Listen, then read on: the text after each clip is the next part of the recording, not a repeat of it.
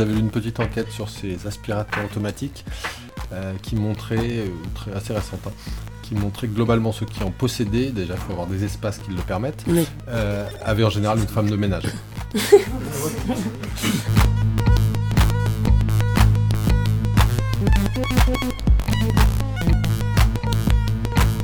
Alors bonsoir à toutes et à tous, bienvenue à lundi soir une émission euh, que l'on fait maintenant depuis quelques semaines, quelques mois, dans laquelle on essaie de discuter des problèmes de notre temps à partir d'ouvrages ou à partir, en tout cas, du point de vue de, personnes qui peuvent nous aider finalement à penser ce qui est en train de nous arriver. Et aujourd'hui, on a le plaisir d'accueillir plusieurs auteurs, trois auteurs.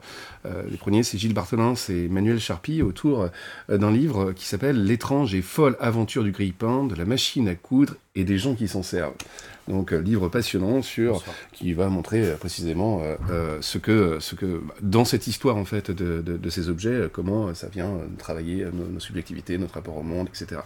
Et puis un deuxième livre tout à fait en, relation avec, avec ce premier, de Jeanne, de Jeanne Guin, Le consumérisme à travers ces objets, où là aussi on a une histoire alors de, de plusieurs objets, surtout des objets jetables, gobelets, vitrines, mouchoirs, smartphones et déodorants.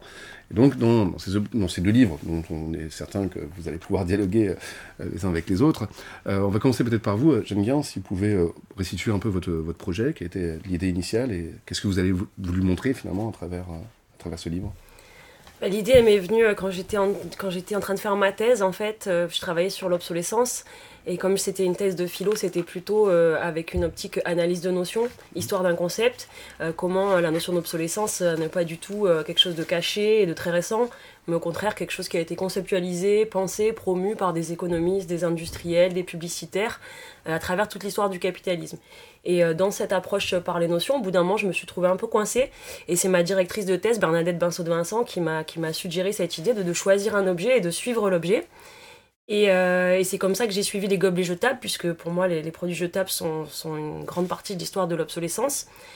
Et, euh, et, ça, ça m'a, ça m'a beaucoup aidé en fait, et ça, de, de, suivre un objet, c'était beaucoup plus, euh, beaucoup plus concret. Bon, ça, ça permettait en fait de, d'ouvrir plus de champs et que, que en suivant une histoire d'une notion. Et donc c'est suite à ces travaux de thèse, une fois que j'ai pu finir ma thèse et que j'ai voulu écrire un livre, que j'ai poursuivi cette approche.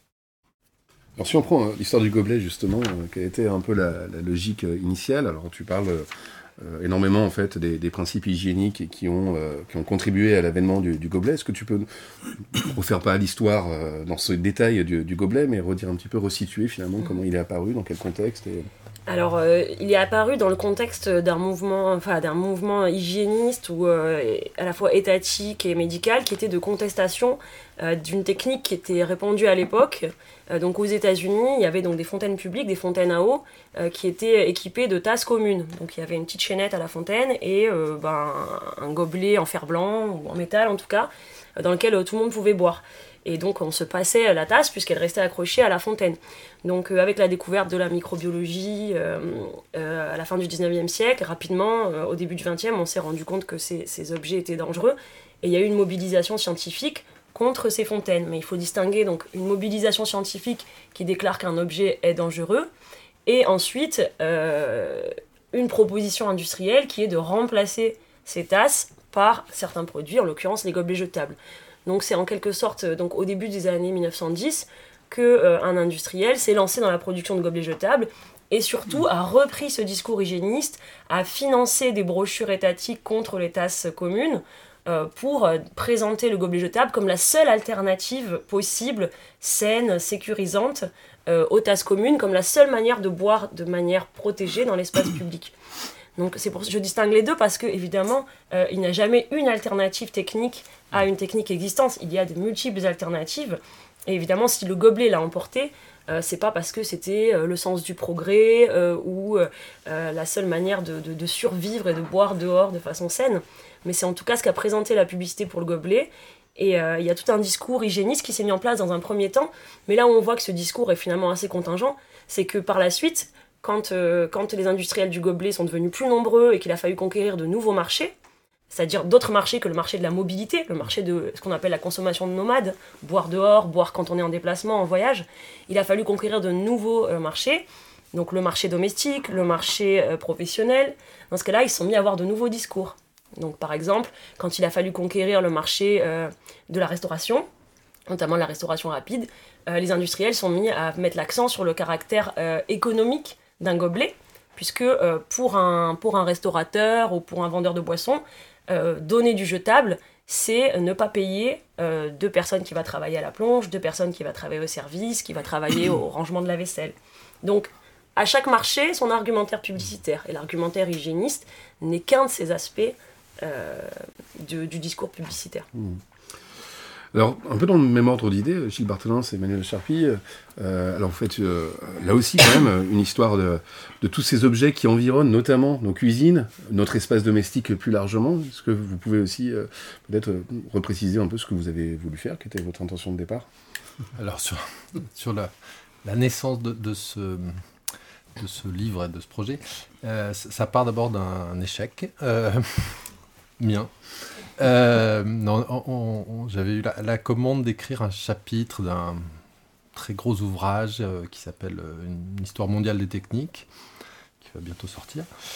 et donc j'avais accepté de faire l'histoire mondiale des techniques domestiques, puisque voilà, par ailleurs je travaille sur ces questions-là depuis quelques temps. Et en fait, bah, en gros, ça m'a semblé finalement impossible à faire, puisqu'on avait un petit chapitre.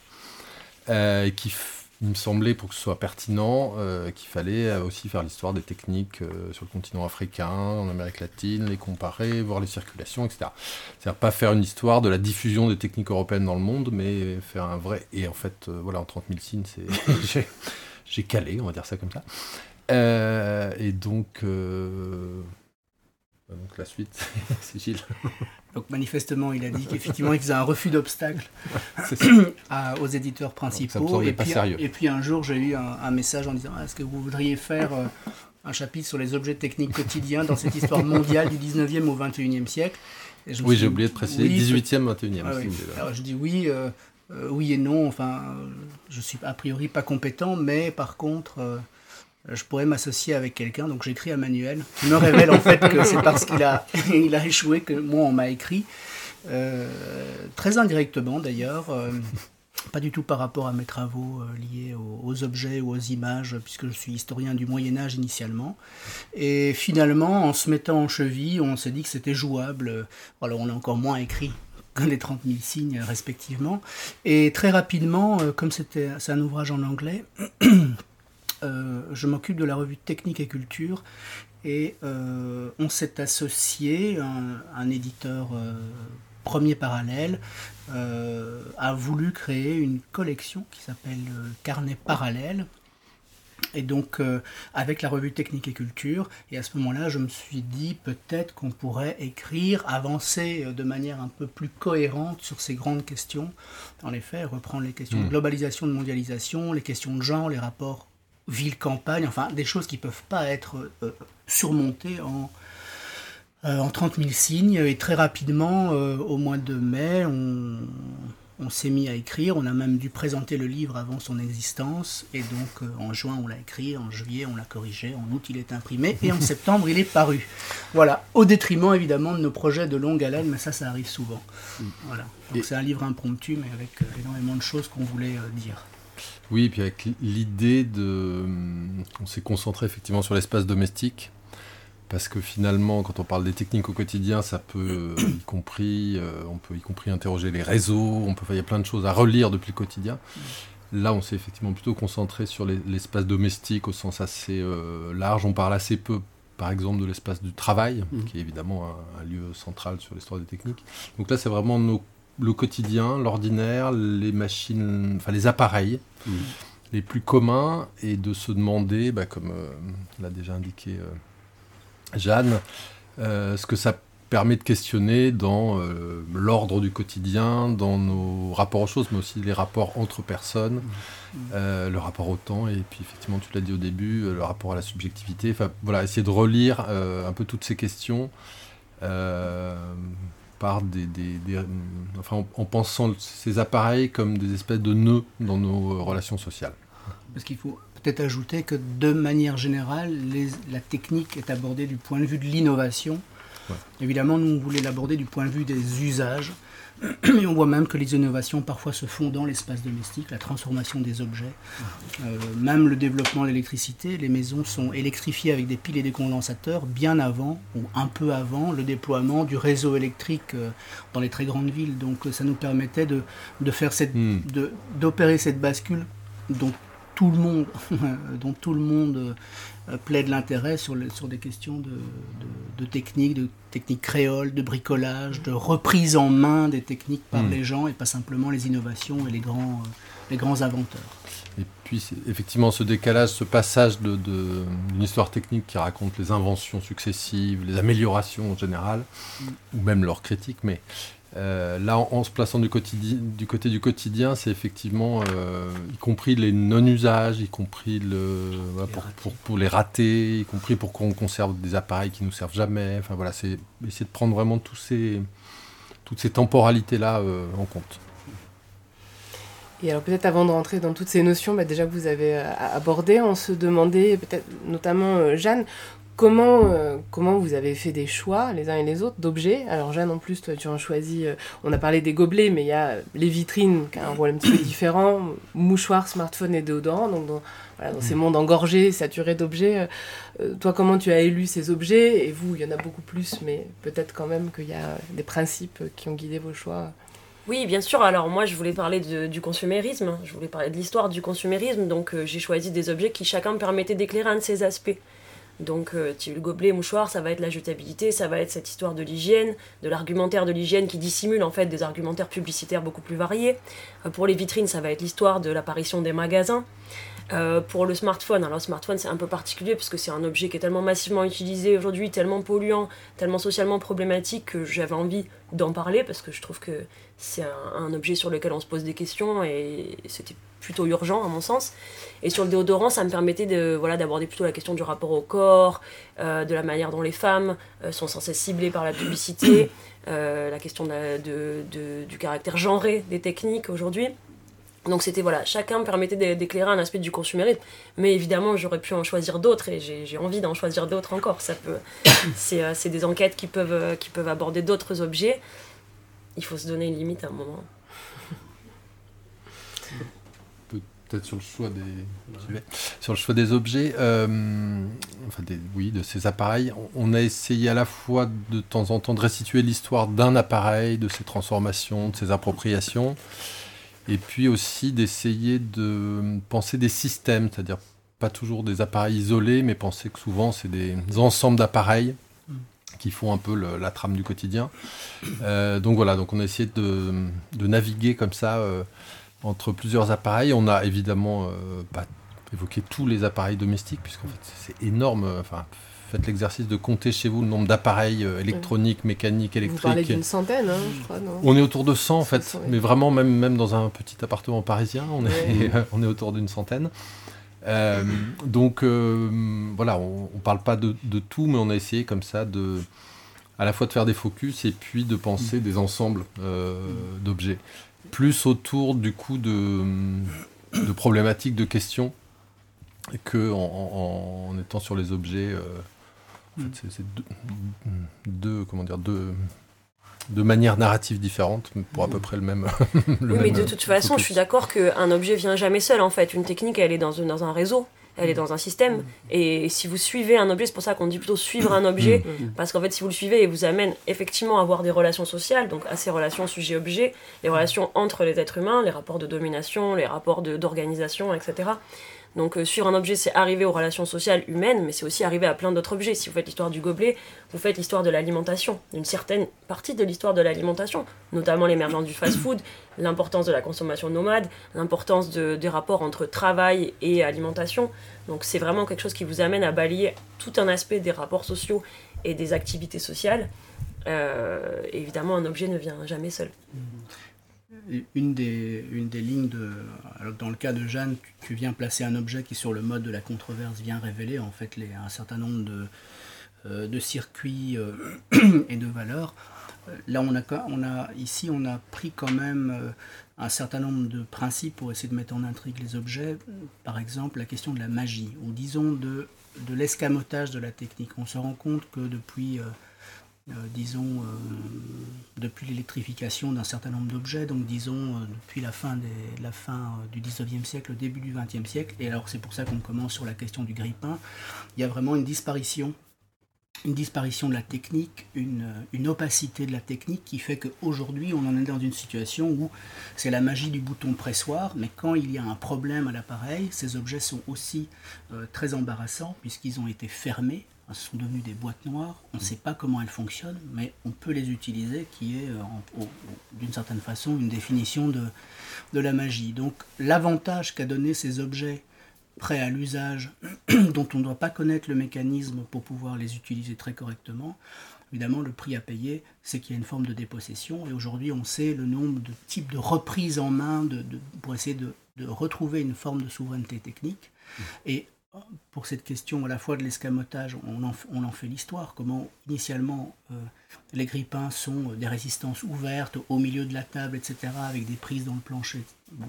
Et puis peu à peu, ces objets deviennent comme, euh, en effet, comme incréés. Euh, ils sont chromés, donc ils ont, un, effet de reflet. Il n'y a pas de joint, il n'y a pas de couture. Enfin, ces, objets tombent du ciel. Et dans une une discussion antérieure, Jeanne avait tout à fait raison de dire que non seulement cette magie, elle s'observe à l'échelle des usages, mais avant, il n'y a pas d'origine à ces objets. On va au magasin, on les achète, on ne sait pas d'où ils viennent, on ne sait pas qui les a faits ou très difficilement les différents composés. Et puis après, on ne sait pas non plus ce qu'ils viennent. On les met à la poubelle, ils sont vaguement recyclés, mais on sait à quel point le monde est malheureusement suffisamment vaste pour nous empêcher, pour oblitérer, pour nous empêcher de prendre conscience que ces objets ont une vie avant et ces objets ont une vie après. Donc il y a, il toute la chaîne de, la production à la consommation en passant par les usages est, est fondée sur une forme d'opération magique dont on paye évidemment le, le, prix, à la fois pour la production, puisque les conditions de travail sont celles qu'on connaît, et puis pour la question des, déchets qu'observe euh, Jeanne. Oui, d'ailleurs, euh, sur cette question de l'opacité des objets, il y a le design, vous évoquez donc le design de ces objets qui les rend opaques, euh, complètement mystérieux, et donc qui, qui nous rend dépendants, complètement dépendants de ces objets techniques et incapables de, de, les réparer ou de les comprendre. Il y a aussi évidemment la jetabilité, puisqu'un produit jetable se définit par l'impossibilité de l'entretenir. Euh, il y a des produits jetables qui se définissent par l'usage unique, mais beaucoup sont utilisés plusieurs fois en fait. Mm. en réalité, ce qui les définit, c'est que si vous essayez de les entretenir, de les laver, de les réparer, en fait, vous les cassez. Si vous mettez un gobelet jetable à la machine à laver, euh, au bout d'un moment, il va fondre en fait et il va se déformer et vous ne pourrez plus l'utiliser. Donc là aussi, la jetabilité, c'est la même histoire. C'est l'incapacité d'entretenir, de réparer, de conserver ces objets et de se les approprier par, euh, bah, par l'usage ou par l'entretien. Donc c'est la même histoire en fait qui, euh, bon, qui renvoie à ce que Marx appelait le fétichisme de la marchandise pour l'amont de l'objet, euh, le fait qu'on ne sache pas comment il est produit ou qu'en tout cas ça n'apparaisse pas euh, dans, dans l'objet lui-même ou dans son lieu de vente, etc. Et puis ce qu'on peut appeler aussi le fétichisme du déchet, c'est le fait qu'on ne sache pas où partent les objets, qu'on croit qu'ils disparaissent, qu'ils sont éliminés, alors qu'en réalité on sait très bien que même si on les brûle, il y a des processus chimiques qui font que la matière reste là et qu'elle revient vers nous d'une certaine manière, que ce soit euh, bah, quand elle revient sur les plages ou quand elle revient sous forme de fumée à mmh. travers les incinérateurs. Justement, c'est une question un petit peu délicate, en tout cas un peu difficile, mais euh, parce que euh, c'est peut-être mettre en rapport aussi sur une histoire du capitalisme. Euh, et on voit bien, en tout cas, très clairement que au départ, on a une, accumulation d'objets, en tout cas une proposition invraisemblable d'objets qui viennent environner notre quotidien, etc. Puis progressivement, ben, on, sature un petit peu le, marché, quoi. Donc c'est là où intervient aussi l'obsolescence programmée, qui fait qu'on assure un renouvellement quasi systématique de, la consommation. Et là, on, en est peut-être dans un stade qui est encore euh, supérieur, où on ne sait plus véritablement euh, à la fois quelles marchandises euh, proposer, au point qu'on en arrive à, proposer des salières électriques pour, pour pouvoir mettre du sel sur, sur nos plats, enfin des, objets en fait qui n'ont qui n'ont pas vraiment de sens en tout cas et qui est-ce que comment on pourrait est-ce que l'histoire de ces objets ou en tout cas ces objets qui, qui sont aujourd'hui proposés indiquerait peut-être aussi une certaine étape du capitalisme qui ne sait plus du tout quoi valoriser qui n'aurait qui serait un peu à bout de souffle qui qui finalement au fond, euh, serait dans une situation où euh, va se déporter en fait sur des choses tout à fait différentes, comme les données, etc. Ou comme euh, comment comment vous, vous pensez en fait aussi ces, structures un petit peu socio-économiques et en particulier le, capitalisme dans l'histoire de ces, objets? Bah, il y a une histoire de, de ce, récit là que vous suggérez en fait il existe et il existe aussi dans le discours justement des publicitaires. C'est-à-dire qu'au au début du XXe siècle aux États-Unis il y a un certain nombre de publicitaires qui promeuvent l'obsolescence à travers ce récit, c'est-à-dire en disant il y a eu un âge productiviste, Mmh. euh, le 18e siècle, le 19e siècle, on a construit des machines, on a pu produire en très très grande quantité euh, pour satisfaire un certain nombre de besoins. Et là, on en est au stade où en fait on produit en trop grande quantité Mmh. et donc on va se retrouver face à la menace de la surproduction, de la crise de surproduction. C'est-à-dire qu'on ne saura plus vendre ce qu'on a produit. Et là, quand je parle de ça, on est dans les années 20. Mmh. Donc euh, ça fait déjà un siècle, les années 1920. Et, euh, et donc, il y a beaucoup de, de- de- de publicitaires, mais aussi de designers, aussi d'économistes qui prennent la parole en disant la solution, euh, c'est l'obsolescence. C'est-à-dire, c'est de, créer, c'est de créer des objets à courte durée de vie pour que le marché se renouvelle de lui-même.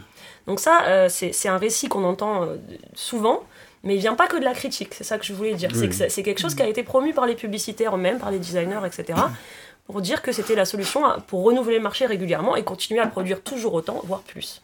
Et là-dessus, après, il y a eu la crise des années 1930, et, euh, et qui a été prise comme une, une confirmation, en fait, de cette théorie. Regardez, on, est, on fait face à des crises de surproduction. Mm. Donc la solution, c'est pas de produire moins, c'est de consommer plus. Mm. Voilà comment a été interprété ce moment-là. Et, euh, et, on, et tout au, au long du XXe siècle, on retrouve une promotion de l'obsolescence avec ce récit historique-là. Sur- le, le- le caractère un peu absurde de- de- des objets qui peuvent euh, nous être proposés, en plus on arrive à, à Noël, vous avez tous vu des, des magazines qui vous proposent des idées cadeaux, Euh, ça veut dire qu'on a du mal à savoir quoi acheter quand même. Euh, ça fait un moment quand même qu'il y a des objets euh, aux fonctionnalités euh, comment dire, déroutantes et, ou à une espèce d'hyper spécialisation et une segmentation. Ça, moi, j'ai le sentiment que c'est même, dès le 19e siècle en place, cette idée qu'il faut, euh, pour chaque geste, pour chaque euh, besoin, chaque fonction, proposer des objets. Euh, et donc, on serait, à mon sens, dans une sorte de, de rejeu. Il faut aussi penser qu'il y a une, dynamique sociale dans tout ça, dans toutes ces consommations, assez traditionnelle à mon avis, donc je suis pas sûr qu'il y a on soit au, bout d'un souffle, je suis pas pour l'instant, mais euh, voilà, on prend l'exemple du grille-pain. Il y a des grille-pains, vous le savez, à moins de 10 euros. Ça laisse imaginer les, la, comment dire, le, mode de production, la situation de production. Mais vous avez aussi des grille-pains à plus de 500 euros, euh, signés par des grandes maisons de mode, etc. Euh, donc il y a aussi toute cette dynamique sociale de, bah, de manière de monter en gamme. Faut- je pense que tout le monde le, le pratique avec les téléphones, avec d'autres, mais, mais c'est vrai, voilà, sur, tout un tas d'objets. Donc il y, a aussi cette dynamique sociale qui est, j'allais dire, presque indépendante euh, des situations de production, des, qui, qui maintient aussi quand même cette, euh, ce goût. Et ça, je suis pas sûr que ce soit, euh, qu'on soit s- dans un autre temps, en tout cas. Je- J'aurais tendance à penser que vous êtes optimiste. Euh, parce que dans la relativement longue durée, on voit qu'un des principes, c'est l'addition. euh, et qui amène effectivement à l'accumulation. Mais avant de parler d'accumulation, on peut parler d'addition des techniques. Parfois, pour faire la même chose, pour faire du café à la maison, on aura 3, 4, 5 façons de faire du café. Mhm. Euh, mais aussi, euh, lors de, de ce grand moment de la modernisation au- à- au- à- tout de suite après-guerre, en tout cas pour l'Europe, dans, dans les années 50, la question de la campagne est très importante parce qu'évidemment c'est le lieu où des scientifiques, euh, des universitaires, euh, des enseignants comme nous, euh, vont dans les campagnes, en Lozère ou dans le Finistère, pour observer le choc de, ce qu'on appelle alors la modernisation.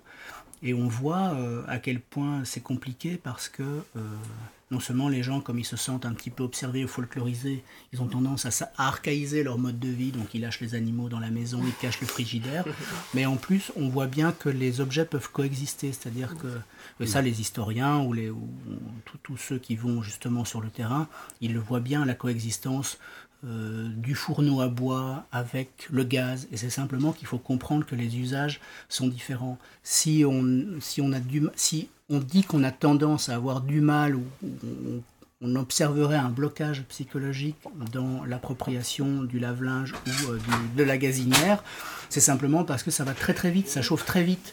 Or, le travail, la- la- le travail, il est au champ, il est à l'étable, et donc du coup, il vaut mieux faire mijoter un plat toute la journée. Et c'est la même chose avec le fer à repasser. Quand vous êtes en hiver, bah, c'est facile d'avoir le fer chaud et de l'utiliser. C'est pas la peine, même si on a aussi le fer électrique qu'on va utiliser par exemple pour les vêtements qui seraient plus clairs, parce qu'on sait que ça va pas charbonner, donc on n'aura pas de, crasse. Et donc il y a un certain nombre d'objets qui s'additionnent, mais pour de bonnes raisons. Et puis il y a des objets qui s'additionnent pour des mauvaises raisons. Et la monofonctionnalité excessive d'un objet, euh, euh, je ne sais pas, le, la machine à raclette, euh, enfin tous ces objets qu'on utilise en plus une fois par an mm. et qui sont monumentaux au sens littéral du terme, évidemment c'est un problème. Je ne crois pas qu'on soit au bout du, je crois malheureusement pas qu'on soit au bout des, des systèmes, notamment pour l'obsolescence, parce que c'est un terme qui est très très complexe, hein, ça recouvre plein de choses. On pourrait dire que la mode elle-même, le système de la mode, c'est un système mmh. d'obsolescence de type psychologique. Je, de dynamique sociale. ça s'applique aux vêtements, mais en fait ça s'applique aussi euh, aux bagnoles, enfin absolument tout. Mmh. Au téléphone justement, mais et puis l'obsolescence technique, par exemple, la non-interopérabilité des instruments fait que parfois ils sont, ils sont choisis, enfin ils sont, ils sont volontaires, ou la production d'un objet où il y aurait une pièce une pièce dite de fatigue, effectivement, si cette pièce casse, eh bien c'est fini parce qu'en plus on ne peut pas ouvrir l'objet. Toutes ces choses-là font que non seulement on doit, comme dit Jeanne, on, pousse depuis les années 20, les années 30 à plus consommer, mais à faire moins durer les objets. Euh, c'est ça, c'est de faire que la consommation soit plus importante, mais beaucoup plus rapide, courte. Il y a une contradiction en fait entre les objets qui sont produits et le discours qui va derrière, parce que toute cette période du XXe siècle, c'est aussi un discours, une période où le discours euh, du progrès est très présent. C'est pas, pas le début du discours du progrès, il est plus ancien, mais dans la consommation. Et cette idée que les objets se remplacent les uns les autres, c'est typiquement un discours progressiste. Mm. Et, euh, et, ce discours est tenu par les personnes qui vendent justement des objets hyper spécialisés à obsolescence rapide, qui en fait sont pas du tout euh, capables de substituer les anciens objets et qui viennent finalement au contraire s'additionner avec mm. ces objets, puisqu'ils sont tellement spécialisés, tellement fragiles, mm. qu'en fait il vaut mieux en avoir plusieurs. Et, et en fait, les personnes qui tiennent le discours du remplacement des objets et du progrès sont ceux qui vous vendent ces, objets qui viennent en fait s'additionner, s'accumuler parce qu'ils sont trop spécialisés. il y a une vraie contradiction entre les objets eux-mêmes qui sont vendus et le discours qui les accompagne en général. Et puis la saturation sécrète aussi son propre marché. vous parlez de ces débarrasseurs ou des encombreurs. Finalement, on a aussi euh, la saturation et de l'attention et des, et, des, des, maisons elles-mêmes. Euh. Oui, parce qu'on est aussi dans un et là pareil, au moins depuis les années 50, dans une logique où on, peut acheter des objets, euh, tu parlais de magie, mais euh, des objets fétiches dont finalement on n'a pas l'usage. On s'arrête par exemple sur les vélos d'appartement. Mmh. Vous avez tous vu dans les rues, sur les trottoirs, des vêtements d'appartement, des vêtements des vélos d'appartement pardon, qui traînent.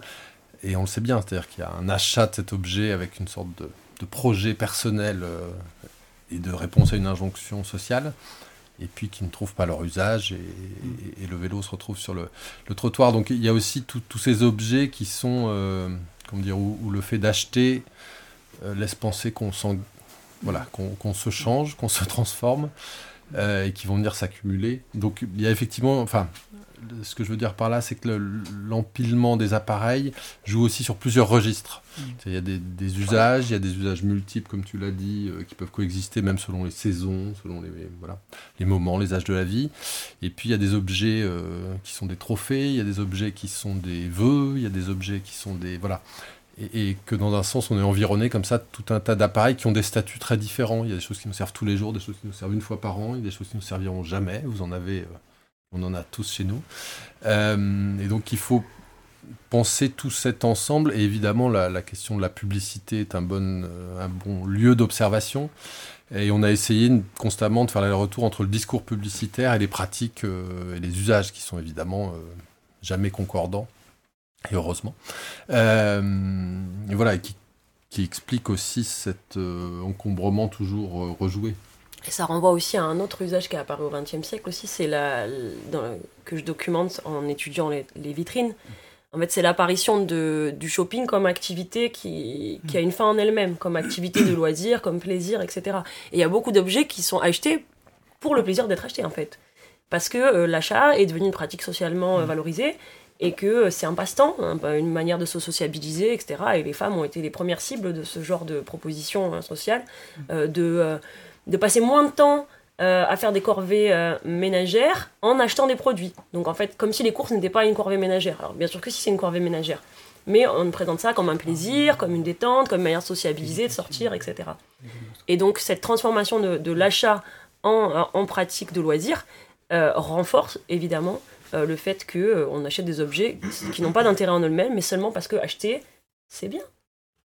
Et le rapport à la femme, il est, présent quand même euh, vraiment dans vos, dans, vos, dans vos deux livres, euh, parce que vous, du côté de l'espace domestique, on voit aussi comment justement, à la fois c'est censé, donc bien sûr, tout ce discours de libération de la femme, de libération du temps, qui est immédiatement utilisé à d'autres objets. Alors, euh, tu parles du shopping, parler aussi bien de l'entretien de son corps, avec cette espèce de, de, de transfert, une réification des corps finalement.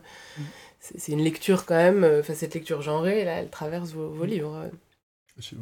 Euh, oui, oui, c'est très, c'est très, très, très central euh, dès qu'on s'arrête sur l'espace domestique, avec effectivement cette promesse. Euh, vous savez, c'est un slogan de Moulinex des années 50. Moulinex libère la femme. et, effectivement, il y a tout de suite le, discours qui va avec. Ben, Jeanne vient de l'évoquer, et puis il est aussi effectivement sur. Ben, en fait, vous allez enfin pouvoir mieux vous occuper de vos enfants et mieux vous occuper de votre mari, le surprendre avec des petits plats surprenants, etc. Bon, vous voyez l'idée. Euh, on s'est intéressé aussi à tous ces objets, ces appareils qui euh, vont occuper le temps des femmes. Ça nous a semblé euh, tout à fait important. Vous savez qu'il y a une grande inquiétude dès le 19e siècle sur ce temps libre des femmes. Bah, vous avez tous lu Madame Bovary. et donc, on va, on va meubler, et notamment la machine à coudre, par exemple, sert très vite à occuper le temps.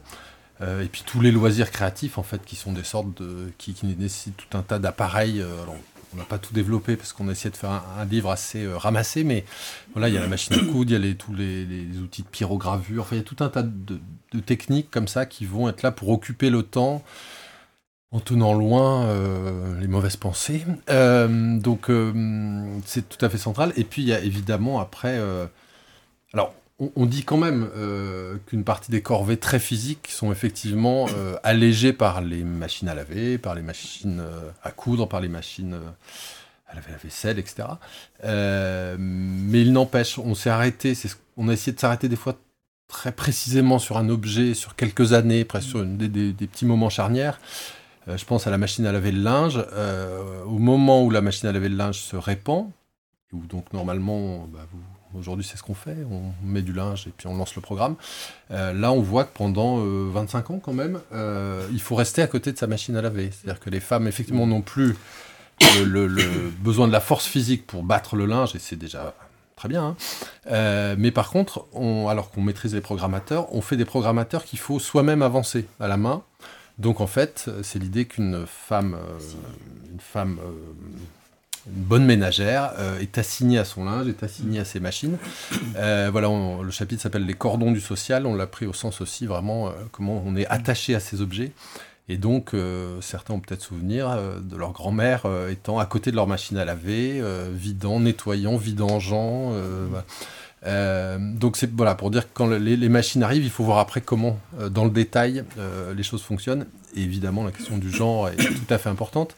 Et elle est importante aussi du côté de, l'apprentissage de ces techniques. On s'est arrêté un peu sur comment on transmet aux enfants. Parce qu'on s'est posé la question bêtement, c'est comment on sait utiliser ces centaines d'appareils autour de nous. Et en fait, ça s'apprend. On ne sait pas naturellement les utiliser. Donc il y a évidemment l'imitation, le, fait de regarder euh, des adultes s'en servir, mais on a aussi des dispositifs dès le 19e siècle, mais qui rejoignent la question du shopping, hein, où on apprend aux petites filles à se servir de petites machines à coudre, euh, et puis aux garçons, pour aller vite, de trains électriques. Vous voyez, il y a l'idée, en gros, le, garçon lui apprend les, techniques euh, industrielles et à conquérir le monde, et puis la petite fille à coudre. Et c'est vraiment une, malédiction, une succession de malédictions, parce qu'à l'apparition des appareils de type aspirateur dans, dans, la seconde moitié du, 20e, du 19e siècle, euh, ce sont les domestiques, mais essentiellement des domestiques féminins qui euh, s'en emparent. Ensuite, les appareils vont servir à occuper le temps libre de la femme, jusqu'au moment où on lui donne en fait un second travail, où là, les objets ménagers sont censés lui libérer du temps, mais pour lui faire à la fois un double, un, travail à la maison et un travail en dehors de la maison comme l'homme. Donc on, a, en quelque sorte trois moments où à chaque fois les objets techniques ont quand même pas le très beau rôle. Et ils sont en effet produits, alors pas toujours démontrés, mais produits euh, par des, essentiellement par des, par des hommes. Et quand il s'agit, euh, Manuel évoquait les apprentissages, le, le VRP, le représentant de commerce, c'est un homme, parce que c'est lui qui sait montrer les techniques, les développer, etc. L'ensemble des manuels pour faire des publicités, par exemple dans les années 1910, vous avez des manuels qui vous expliquent comment faire une publicité. Ils sont effectivement écrits essentiellement par des hommes où on dit il faut quand même montrer l'usage, comment ça fonctionne, parce qu'en effet, il s'agit de plaire essentiellement et de faire comprendre rapidement à non seulement aux maris, mais à la, aux femmes euh, l'usage qu'elles vont en avoir. C'est là qu'on voit l'intérêt en fait de regarder euh, l'histoire des techniques vraiment en réseau. Quoi. Vraiment, une machine, elle fonctionne jamais seule. Elle va fonctionner avec d'autres objets. Elle va fonctionner aussi avec euh, l'interaction des êtres humains. Et, et, aussi, quand un objet apparaît, en fait, il y a plein d'injonctions sociales qui se mettent à accompagner cet objet. Et donc, Manuel citait la publicité Moulinex libère la femme. Si on regarde cette publicité dans le détail, il y a une partie où la publicité montre des, des, des, des appareils culinaires des robots, etc. Donc Moulinex libère la femme. Et une autre partie de la publicité qui est plus rarement montrée, où on voit une femme avec des appareils de salle de bain euh, pour s'occuper de ses cheveux, pour s'occuper de ses ongles, etc. Donc l'injonction est très claire. C'est mm. vous gagnez du temps à la cuisine pour en prendre plus à la salle de bain. Donc vous passez de votre fonction euh, de productrice domestique à votre fonction sexuelle. C'est très clair en fait. Donc il n'y a pas du tout une question de donner du temps pour que chacun s'autodétermine à qu'est-ce que je vais faire de ce temps. Il y a euh, gagner du temps, enfin faire profiter du temps à la cuisine ou profiter du temps à la salle de bain pour vendre en fait. Il est toujours question euh, de rentabiliser ce temps-là euh, d'un point de vue commercial en fait. Et à, à, moi je, je, te, suis, non non, je te suis tout à fait. Après on a essayé aussi d'être attentif au, au moment où voilà, il y a un discours publicitaire, industriel, et puis il y a des résistances, il y a des manières de faire avec un peu différemment. Euh, bah, si on, sur la question du corps et de. Tu parlais de, la dimension sexuelle, on s'est arrêté un peu sur la, naissance et la diffusion des vibromasseurs, qui au début sont pas censés vraiment servir à ça et puis sont euh, détournés. Euh, mais voilà, on a, essayé de voir aussi les moments où, bah, heureusement, les acteurs ont de la liberté de l'invention des déplacements. Ça n'empêche pas du tout. Euh, tout ce que tu dis et ce qu'on essaye de dire aussi sur la, domination et les rapports de force, euh, mais voir aussi les moments où ça hum, tremble un peu, euh, où ça fonctionne pas exactement comme prévu. On s'est arrêté aussi, bah, Gilles parlait des campagnes, on s'est arrêté, on a essayé aussi de suivre parfois des techniques dans leur diffusion mondiale et notamment coloniale, en situation coloniale. et on a pris un exemple, on s'est arrêté sur la, diffusion des, montres, des horloges, enfin tous les systèmes de mesure du temps. Euh, il y a tout un discours, euh, on s'est arrêté notamment là sur le Congo, mais euh, tout un discours où les, observateurs européens rient, raillent le fait que les, Congolais portent de très belles montres, mais toujours cassées. Et on fait l'hypothèse étayée que c'est peut-être pas du tout parce qu'ils n'ont pas compris comment fonctionnait une montre, qu'ils savent pas les réparer, que c'est peut-être simplement le fait de choisir dans l'objet un aspect, c'est-à-dire l'aspect euh, de prestige, objet de prestige, et qui mettent de côté l'imposition du temps européen, puisque c'est une partie de l'histoire coloniale, c'est quand même ça, le fait d'imposer une manière de mesurer le temps. Euh, donc voilà, on essaye aussi de voir les moments comme ça où le, les objets peuvent être un peu détournés, bricolés, travaillés, euh, braconnés, pour reprendre les termes de Michel de Certeau.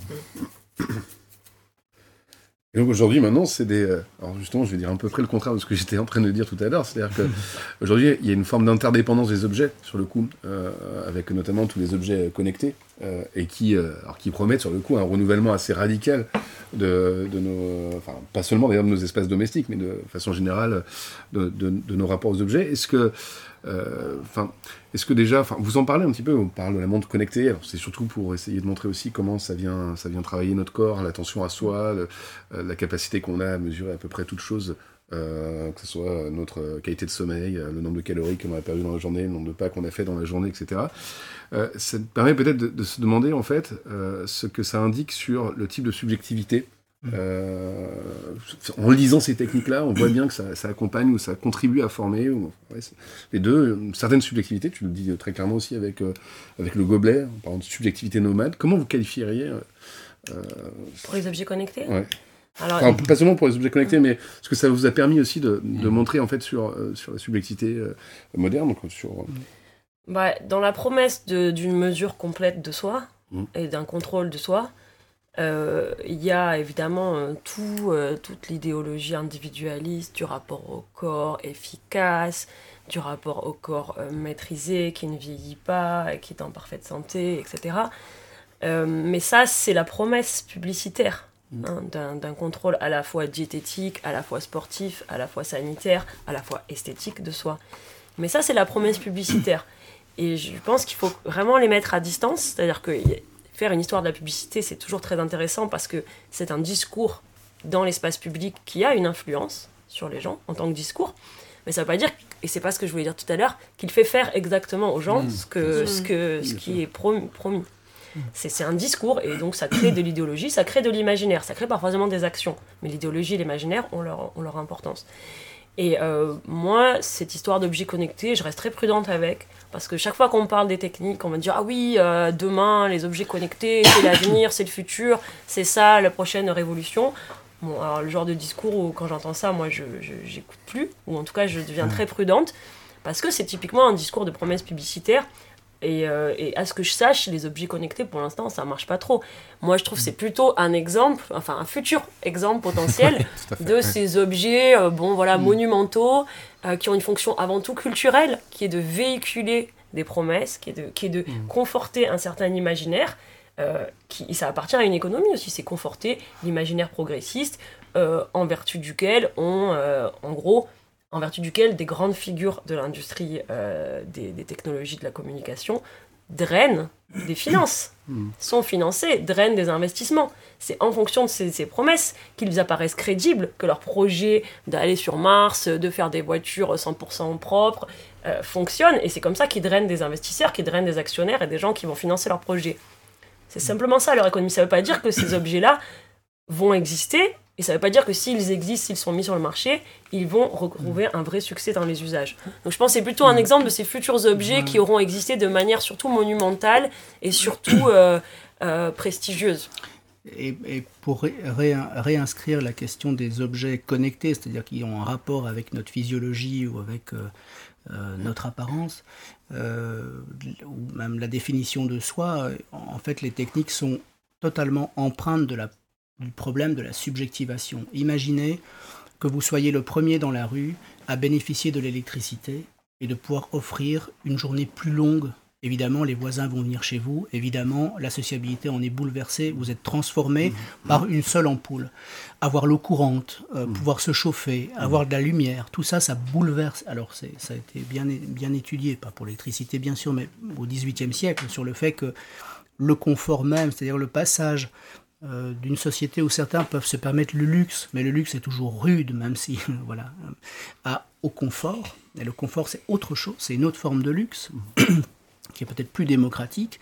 Et eh bien là, il y a, pour moi quelque chose de la définition de soi, euh, évidemment toujours à travers les autres, qui est très important. Et c'est des techniques toutes simples.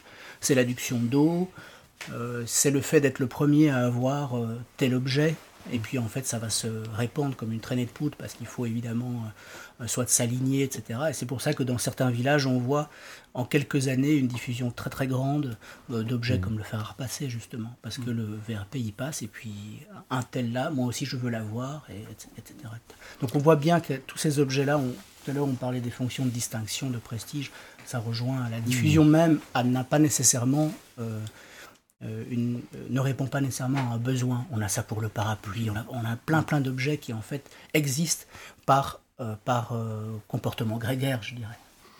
Et, après, sur la question de la subjectivité, il y, a, deux autres comment dire, aspects qu'on a essayé d'aborder. Il y a le fait que les, les, les, appareils sont des invitations, des injonctions aussi. C'est-à-dire que ça on, pense toujours, enfin, on pense souvent que l'objet répond à un besoin, mais c'est souvent l'inverse. C'est-à-dire que l'objet oblige, invite. Euh, voilà, on parle d'orthopédie des objets. L'outil crée euh, l'usage souvent. Voilà. Le fait qu'on ait quelque chose incite à l'utiliser. Et, on donnait sur la subjectivité un exemple euh, très rapidement, mais il faut se rappeler par exemple que les premiers gramophones, on pouvait donc les acheter avec de la musique à écouter, mais toujours étaient livrés avec des, des, des rouleaux de cire vierge, et c'est dit, il y a vraiment la publicité sur ça et on le vend sur ça. Euh, sur l'idée qu'on va pouvoir s'enregistrer, qu'on va pouvoir enregistrer les premiers sons de bébé, et c'est dit comme ça, hein, et, le dernier souffle de Pépé, en gros. Euh, mais vous voyez ce que ça veut dire en termes de, subjectivité, de construction de, son histoire, de sa manière de se placer euh, dans l'histoire familiale, etc. donc vous voyez, il y a des objets comme ça qui invitent. Et puis, oui, on aurait pu, la photo, ça aurait, voilà, on pourrait dire exactement la même chose sur la photographie, bien sûr, c'est vrai. Euh, et puis, l'autre aspect euh, de la subjectivité qui nous paraissait euh, intéressant, c'est comment. c'est pas qu'un épanouissement, la subjectivité, c'est aussi une violence sociale.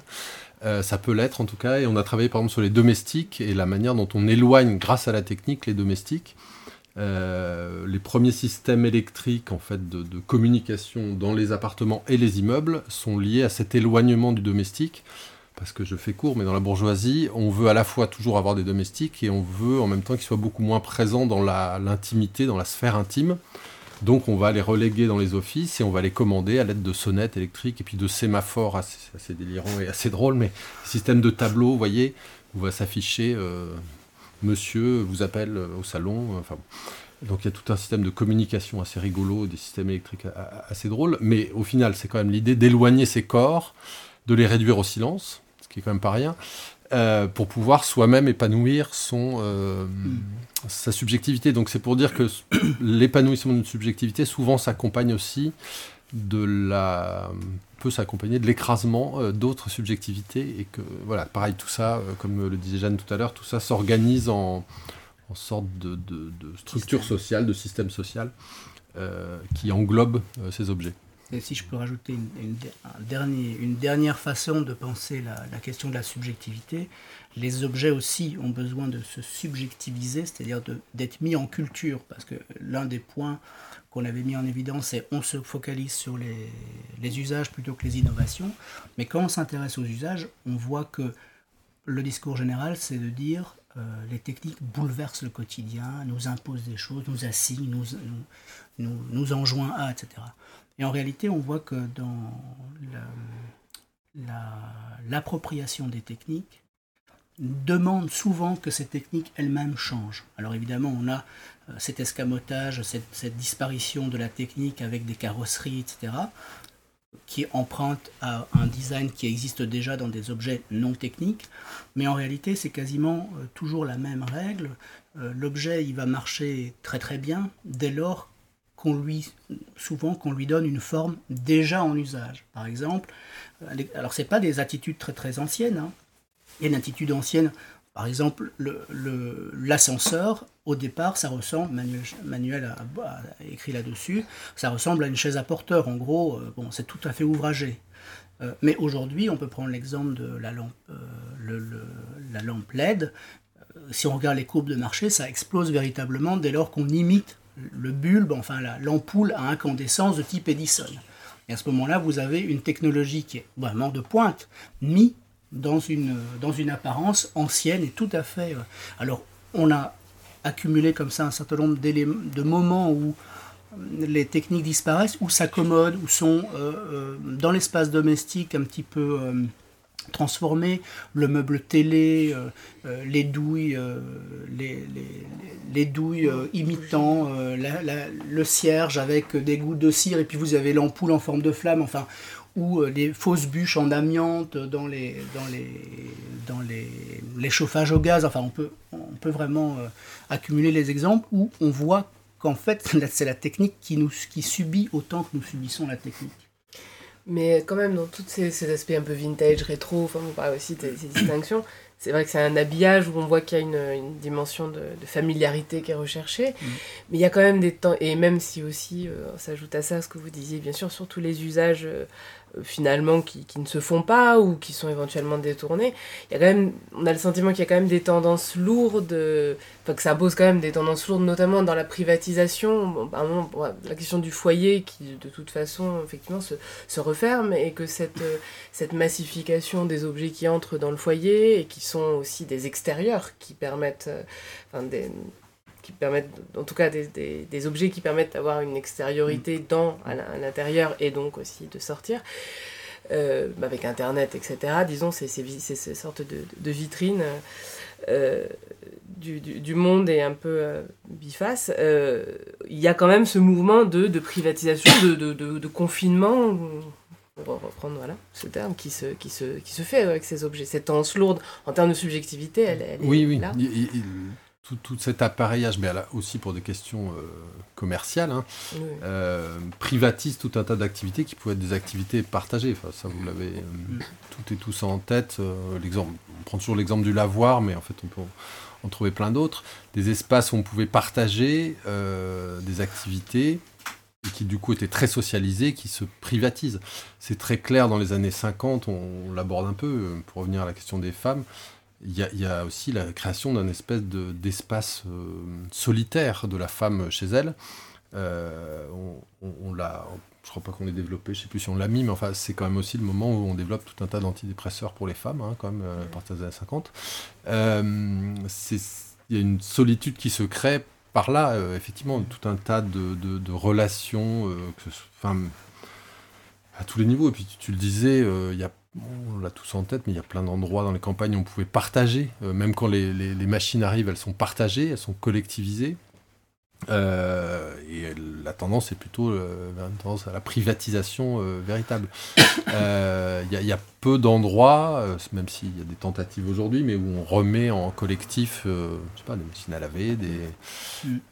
des, aspirateurs, des, des choses qui peuvent tout à fait se collectiviser. C'est quand même pas la tendance.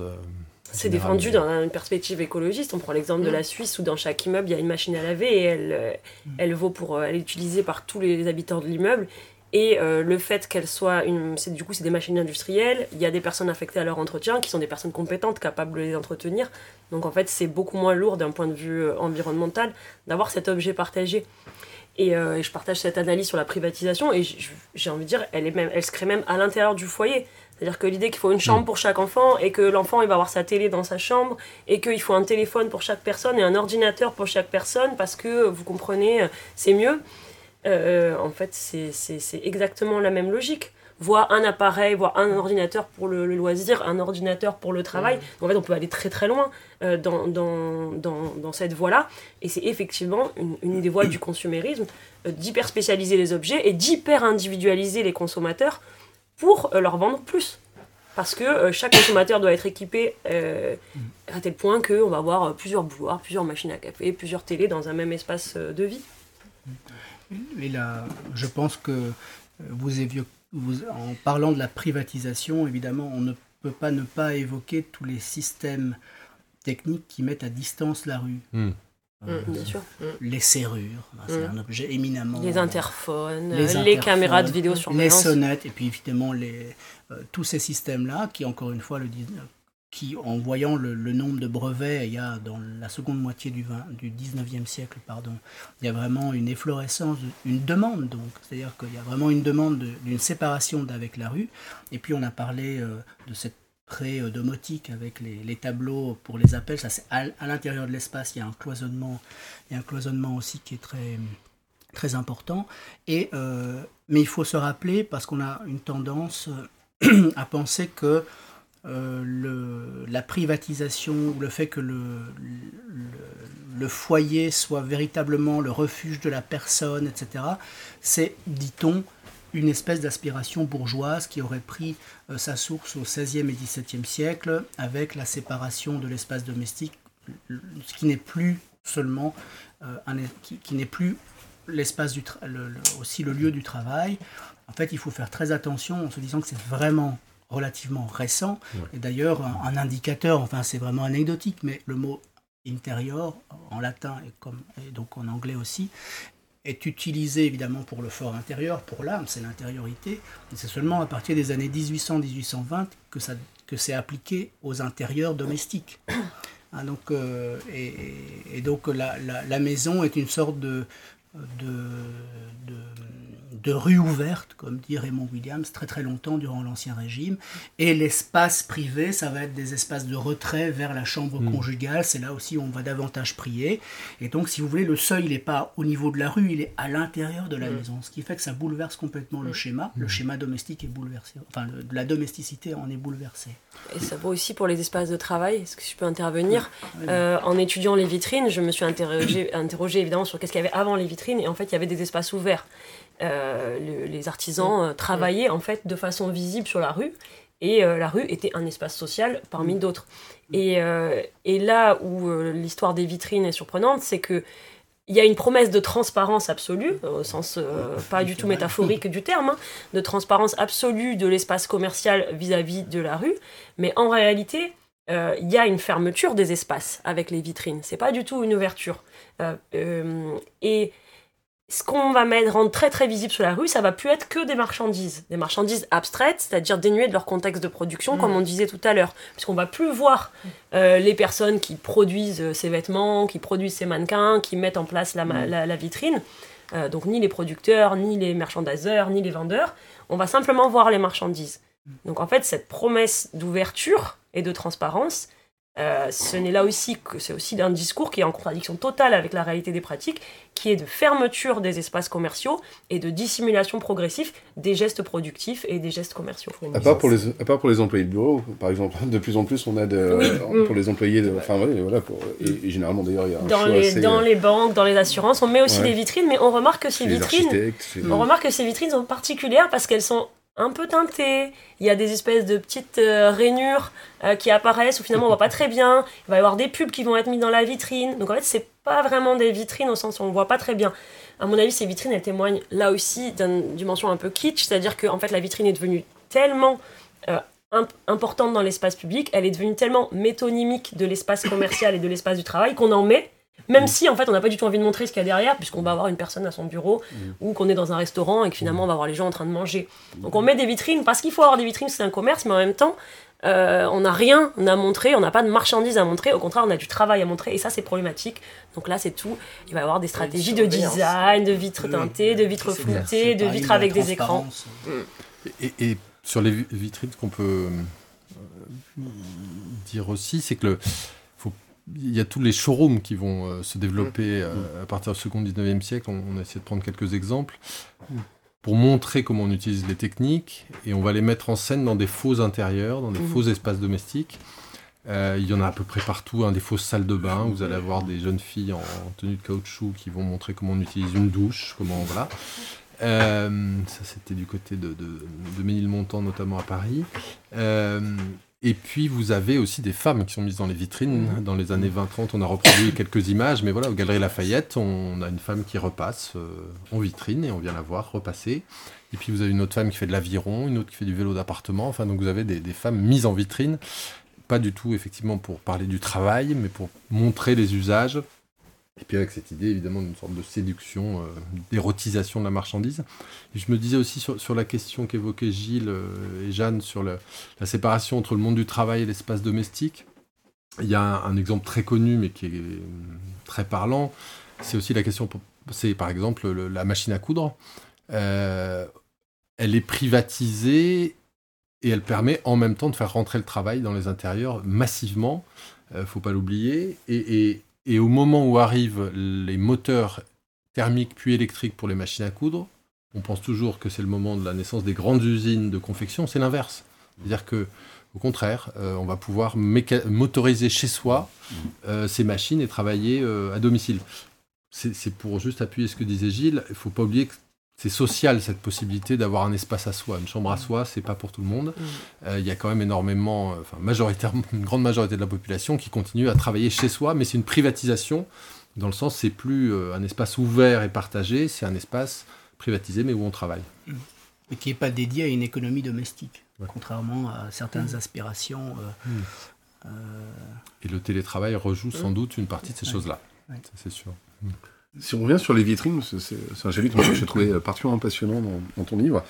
Euh, on pourrait dire que c'est peut-être les premiers, euh, le début de l'histoire de ce qu'on pourrait appeler l'économie d'attention, où chacun va rivaliser en termes de lumière, etc. Alors encore à Paris, euh, la dernière fois, je ne sais plus dans quel grand magasin, il y, a, même une annonce en disant la, vitrine de Noël va être, ouverte ce soir à 19h, etc. Donc encore un peu, c'était toujours cette mise en spectacle. Et, en même temps, la vitrine aussi, c'est celle qui peut être la cible. Euh, la vitrine, elle se brise avec éclat. Euh, c'est un effondrement euh, sur le coup brillant et puis assez, enfin en tout cas spectaculaire. Spectaculaire aussi. Est-ce que tu peux nous, parler un petit peu de, de cette, de, ce rapport à la vitrine notamment parce qu'elle a été la cible. Oui, bien sûr. Bah, il y a une histoire des vitrines qui est donc l'histoire de leur de leur utilisation commerciale jusqu'à leur hégémonie euh, quasi complète euh, du fait que ce soit dans les commerces et même dans les endroits de travail. Et puis il y a une histoire politique de la vitrine comme, comme cible de, de, de manifestation, ce qu'on appelle une technique de lutte. J'ai mmh. repris ce terme d'ailleurs qui, était, qui venait de technique et culture. Mmh. Euh, c'est-à-dire qu'on s'est rendu compte que, on se rend compte à l'histoire qu'au fur et à mesure du XXe siècle, le fait de casser des vitrines devient un geste, un geste de manifestation de plus en plus récurrent c'est euh, assez marginal. Ça commence au 19e siècle, mmh. ça se répand au début du 20e, et puis à partir de, la seconde moitié du 20e siècle, on trouve ça absolument dans le monde entier, en fait. Et euh, il y a différentes. Euh, on, on, peut proposer différentes. Euh, interprétations de, de, cette, de cette technique de lutte. J'ai essayé de, de, les présenter toutes. Ça peut être une manière d'attirer l'attention sur une cause, une situation euh, qui est dans l'ombre et justement d'illuminer, de, d'éclairer, de rendre spectaculaire quelque chose qui n'est pas vu, qui n'est pas médiatisé. Euh, ça peut être une attaque personnelle aussi, ça peut être attaquer la personne euh, qui tient le magasin.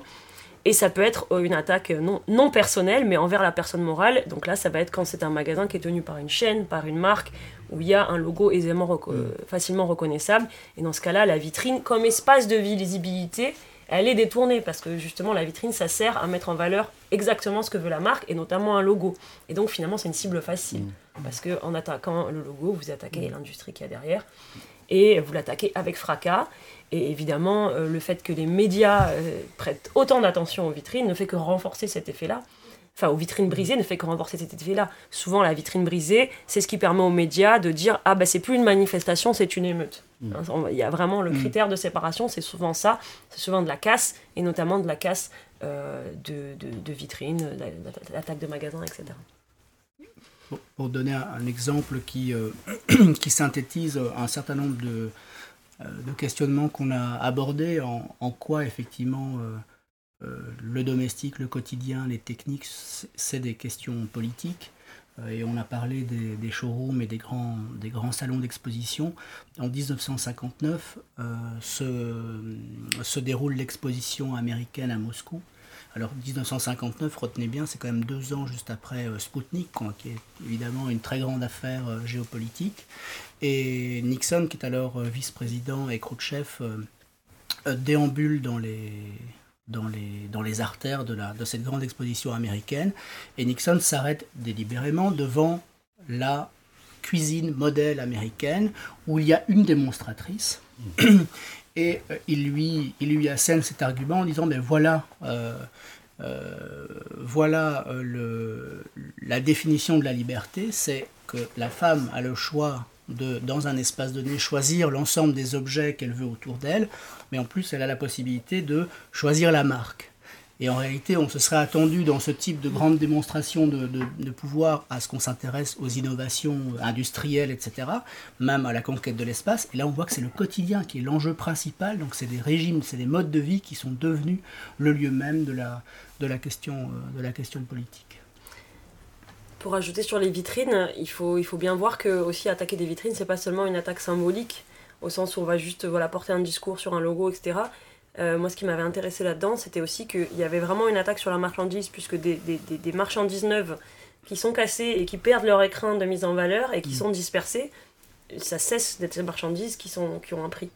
Parce que tu, on attaque vraiment euh, le magasin dans, sa, dans, sa, dans son caractère séduisant. Mmh.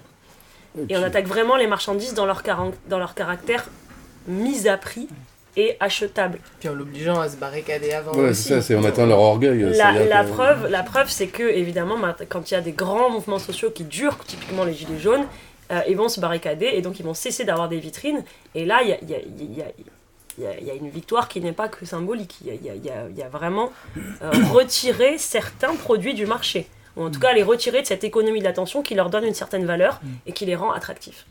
Il y a carrément, ouais, il se soustrait euh, du regard, quoi. Soustrait du regard et donc de, de, de, de, mm. de cette économie de l'attention qui fait qu'une chose a d'autant plus de valeur qu'elle est regardée et a d'autant plus de valeur qu'elle est regardée par beaucoup de gens en même temps.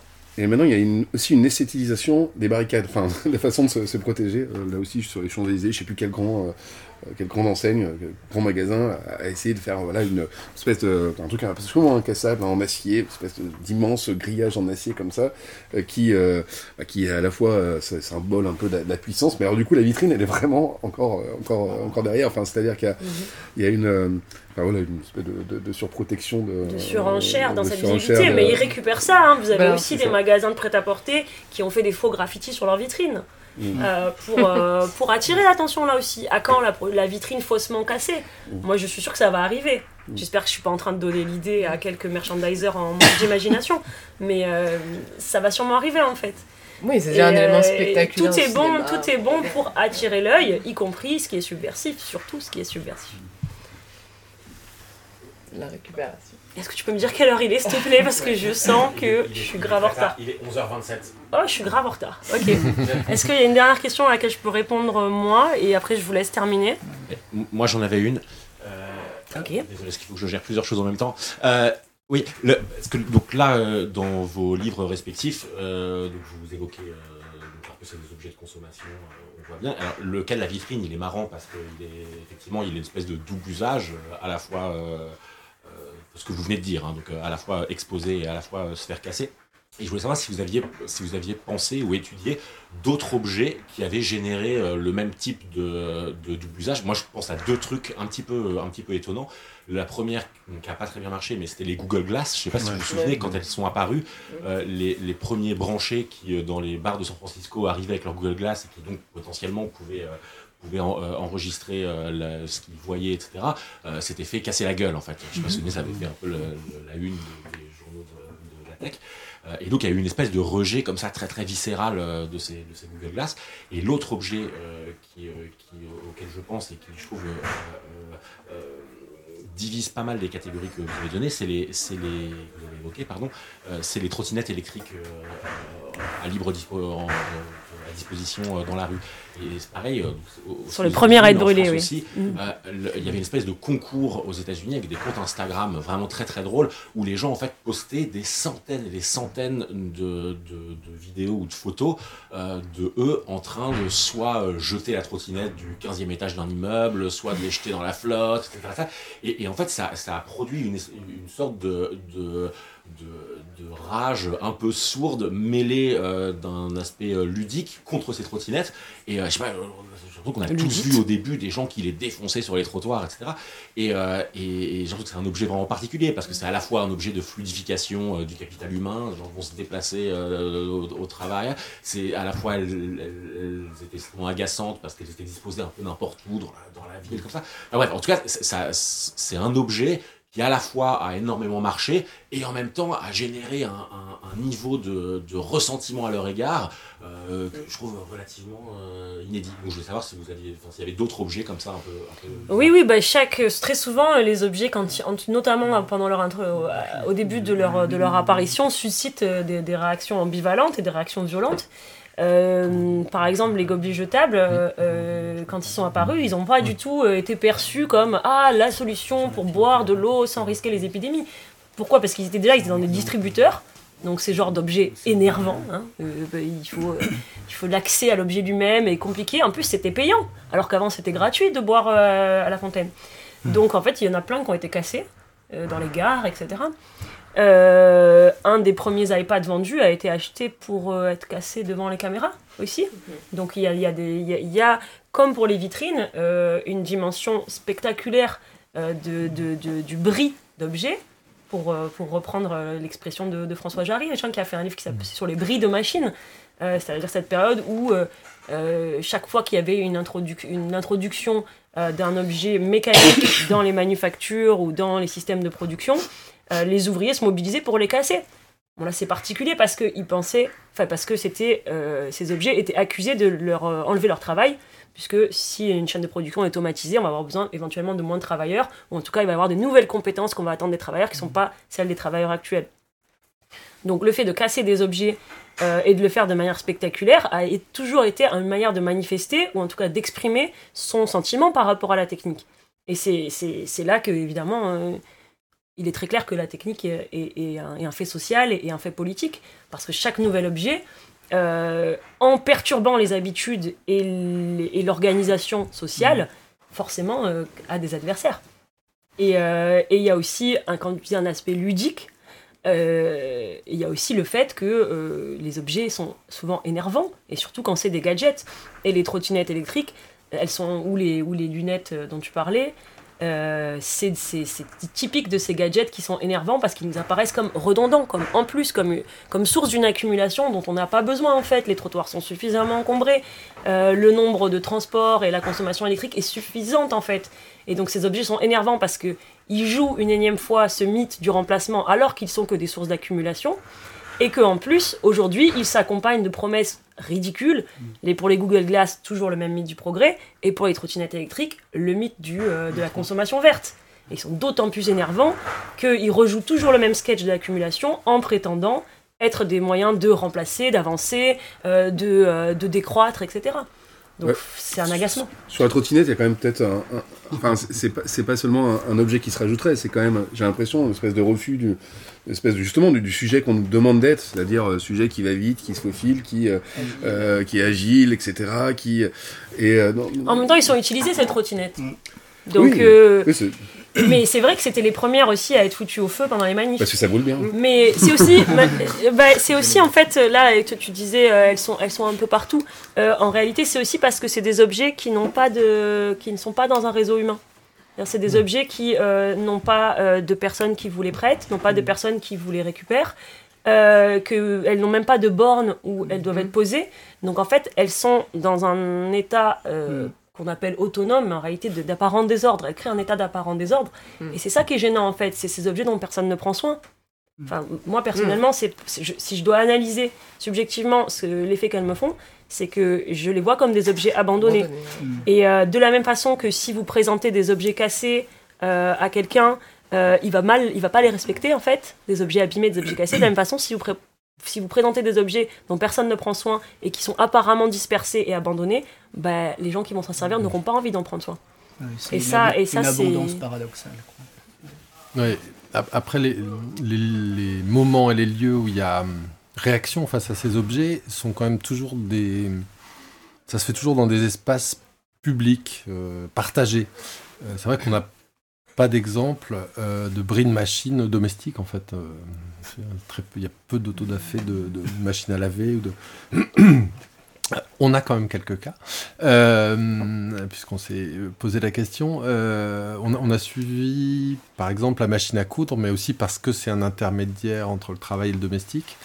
Mais il y a toute une période dans les années 1860 où on rejette la machine à coudre en disant euh, il y a un rejet social qui est euh, ça coud moins bien qu'à la main dans la haute société. Il y a une inquiétude aussi pour les ouvrières parce qu'on pense que ça peut devenir un objet d'onanisme, euh, enfin moyen d'onanisme, voilà, inquiétant puisqu'on est sur un système à pédale. Et puis, ça peut après euh, prendre des dimensions tout à fait politiques. Je pense au mouvement euh, Swadeshi en Inde, euh, où on va rejeter la machine à coudre en disant que c'est un objet colonial, un objet d'importation anglaise. Donc il faut, vous savez, dans tout ce mouvement de rejet des, biens importés anglais, se détacher de la machine à coudre. Et puis là, il y a des textes assez intéressants de, Gandhi qui, même pas dix ans après, dit non, bah, finalement, la machine à coudre, oui, parce que ça permet produire nous-mêmes euh, à, domicile des choses et du coup c'est on reprend de la souveraineté, de l'indépendance, etc.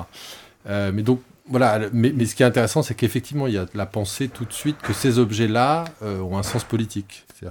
on, se pose la question sur ces objets-là. Mais c'est vrai que dans l'espace domestique, euh, les résistances sont beaucoup plus, euh, beaucoup moins spectaculaires. Moi, je suis pas tout à fait d'accord parce que, en fait, une des promesses de l'industrie du jetable, ça a été donc vous pourrez jeter et vous pourrez vous débarrasser de tout ce qui vous énerve dans votre, euh, dans votre intérieur et tous vos problèmes domestiques vont être résolus par le fait de jeter. Et la violence que certaines personnes mettent dans le fait de jeter, hein, on, surenchérit dans le geste, on déchire, on jette, on, on fait des paniers avec sa poubelle. en fait, ce plaisir qu'il y a à la destruction, euh, il vient aussi de là, c'est-à-dire qu'il vient de cette promesse du plaisir qu'il va y avoir à tout débarrasser, tout foutre en l'air. Ah, euh, ah, faut jeter, ça fait du bien. On va faire, on va faire un peu du vide, etc. Et, ça, c'est aussi quelque chose qui a été, euh, qui a été une nouvelle proposition en fait mm. dans le rapport à l'espace domestique. Entretenir, non, c'est pas faire prendre soin, c'est pas des, des gestes tatillons, c'est pas de la fatigue, c'est simple, on va tout foutre en l'air.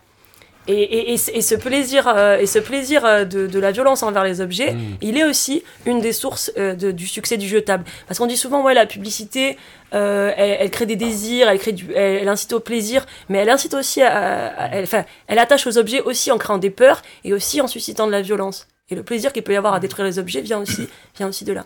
Il y a plein de choses, pour reprendre des, des tout petits exemples qui sont significatifs.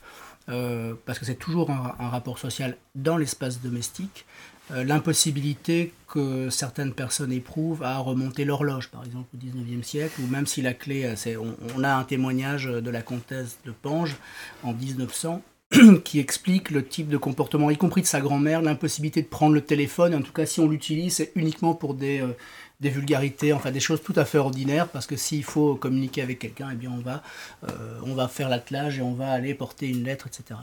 Et euh, la clé, même si la clé de l'horloge a remonté, on attend la personne qui doit s'en charger, ou la question des interrupteurs. Euh, le, le rapport à l'électricité, bon, on va préférer un cordon.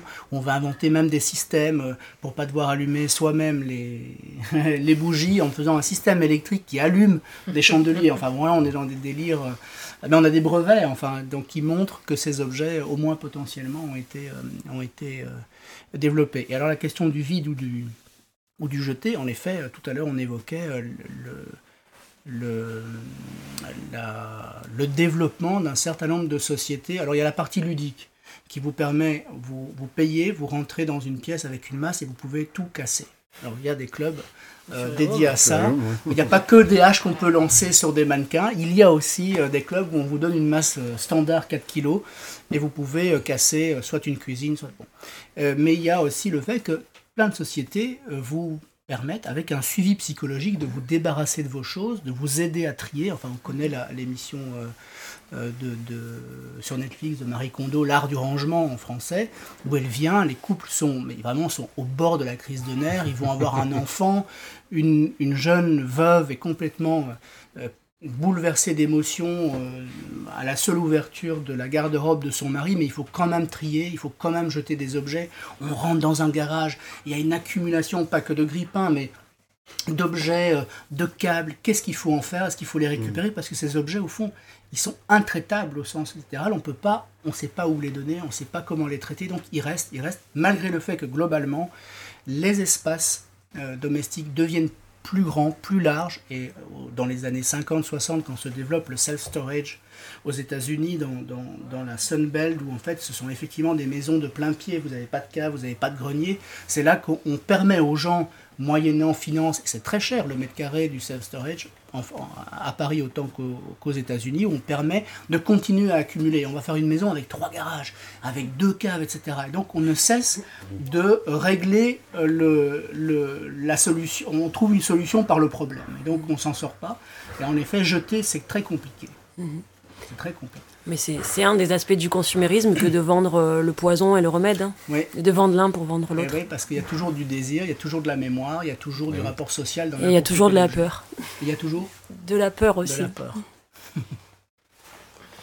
Et peut-être juste un, aspect qu'on a rapidement évoqué qui est important. je vais devoir partir. Du coup, s'il y a une dernière question à laquelle je peux répondre moi, bah. et j'y vais, j'y vais tout de suite. je vais Euh,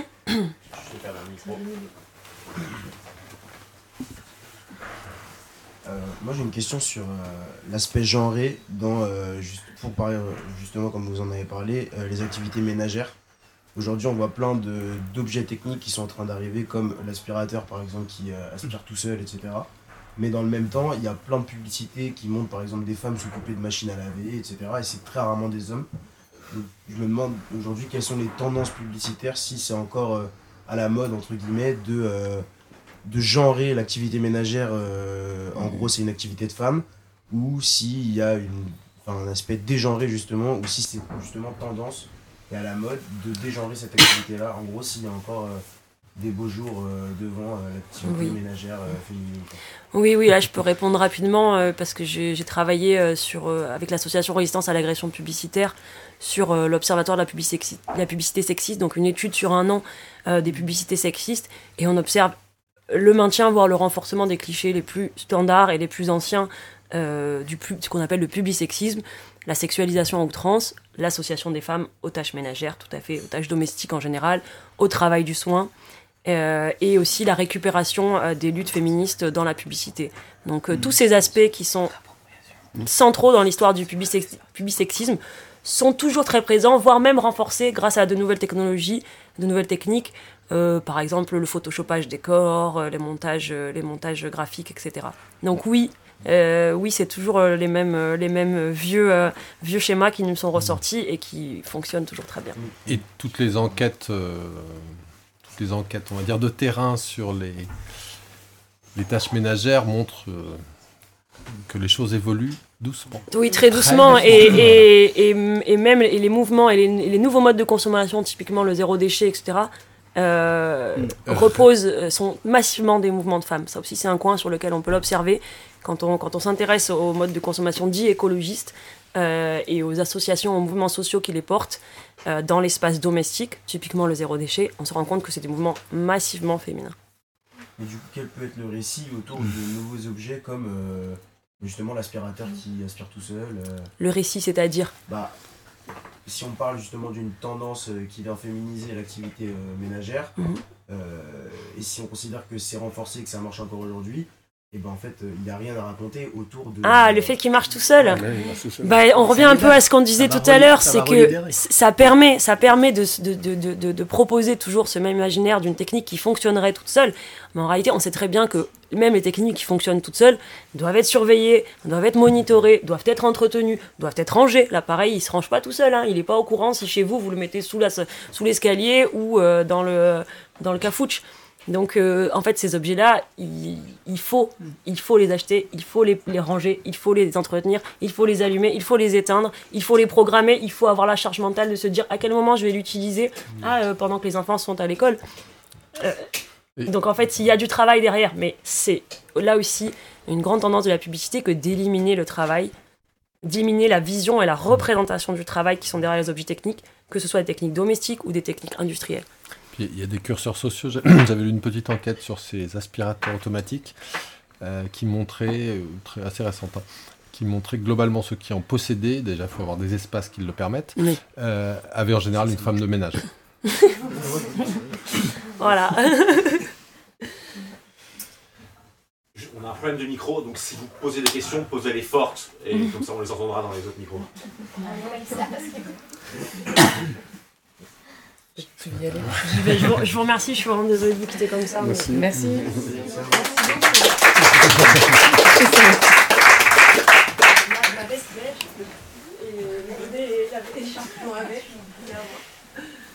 Moi, justement, j'avais vu une publicité pour l'aspirateur euh, automatique avec un bébé qui jouait dessus, un bébé qui était posé sur l'aspirateur, qui euh, menait son parcours dans le salon. Alors, euh, à la limite, ça libère la femme pour s'occuper de ses enfants. Ou alors c'est l'aspirateur qui occupe l'enfant. C'est la même magie.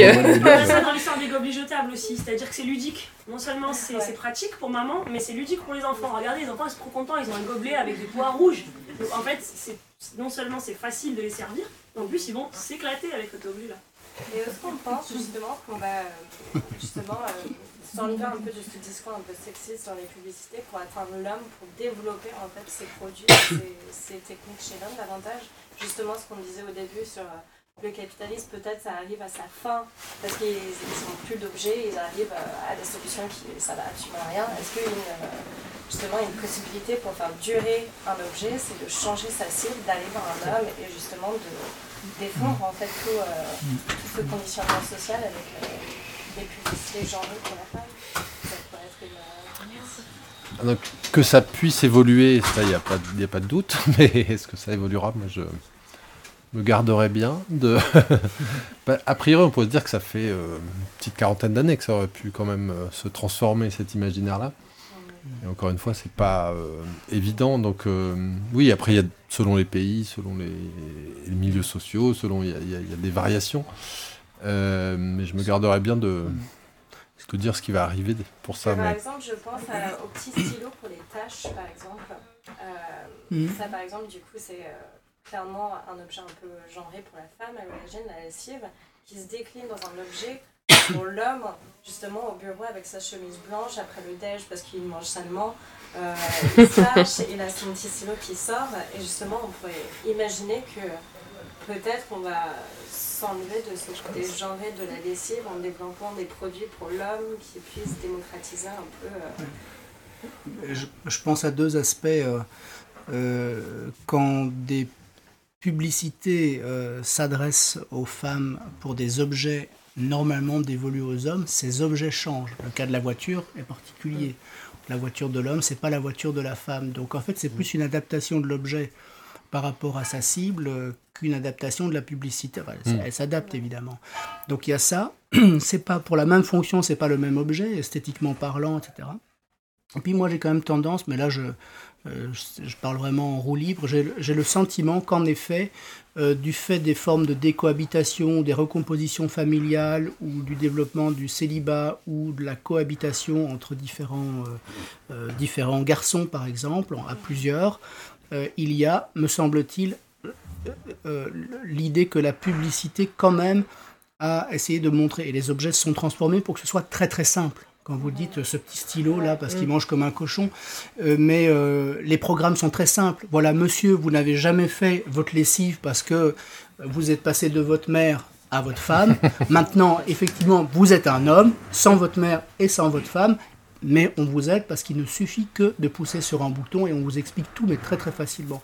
J'ai quand même tendance à penser que non seulement les objets se sont transformés en allant dans ce sens, donc, et que les publicités, par conséquent, peuvent s'adapter aussi euh, aux hommes. Mais ça, c'est plutôt un propos théorique que fondé sur quelque chose que j'aurais observé empiriquement. Et pour l'aspirateur, il n'y a même plus rien à faire. Quoi. Justement, quand Mais ça devient une activité L'aspirateur, c'est aussi la bien. tondeuse, enfin, c'est Ouais. vraiment euh, Ouais. parallèlement. Oui, bah, le rêve d'automatisation des tâches et du coup euh, est une affaire quand même très ancienne. On l'a dit tout à l'heure, mais à chaque fois euh, se rejouent quand même les mêmes relations sociales. Euh, et après, je pense qu'il faut quand même aussi faire attention. La publicité euh, n'est qu'un témoin aussi. C'est pas elle qui fabrique les choses, c'est pas elle qui fabrique les comportements. Elle y participe, mais c'est un aspect. Euh, voilà, les publicitaires, vous le savez, les industriels viennent les voir et puis ils essayent de faire coïncider un imaginaire collectif avec un produit. Vous parliez du bébé tout à l'heure. Bah, ce bébé dit effectivement ça amuse l'enfant, ça dit aussi la chose n'est pas dangereuse, ça dit bébé pourra se traîner par terre parce qu'au moins il aura un sol propre. euh, voilà, enfin. Euh, et donc ça répond à tout un tas de ce que disait Jeanne tout à l'heure, de peur, de questions, de, mais voilà, euh, faire peut-être attention à pas penser que les publicités, enfin, le, changement viendra pas des publicitaires puisque ils sont là pour accompagner des produits. Euh, et après, peut-être dernière chose sur la publicité, se dire aussi qu'elle est de plus en plus segmentée, la publicité quand même.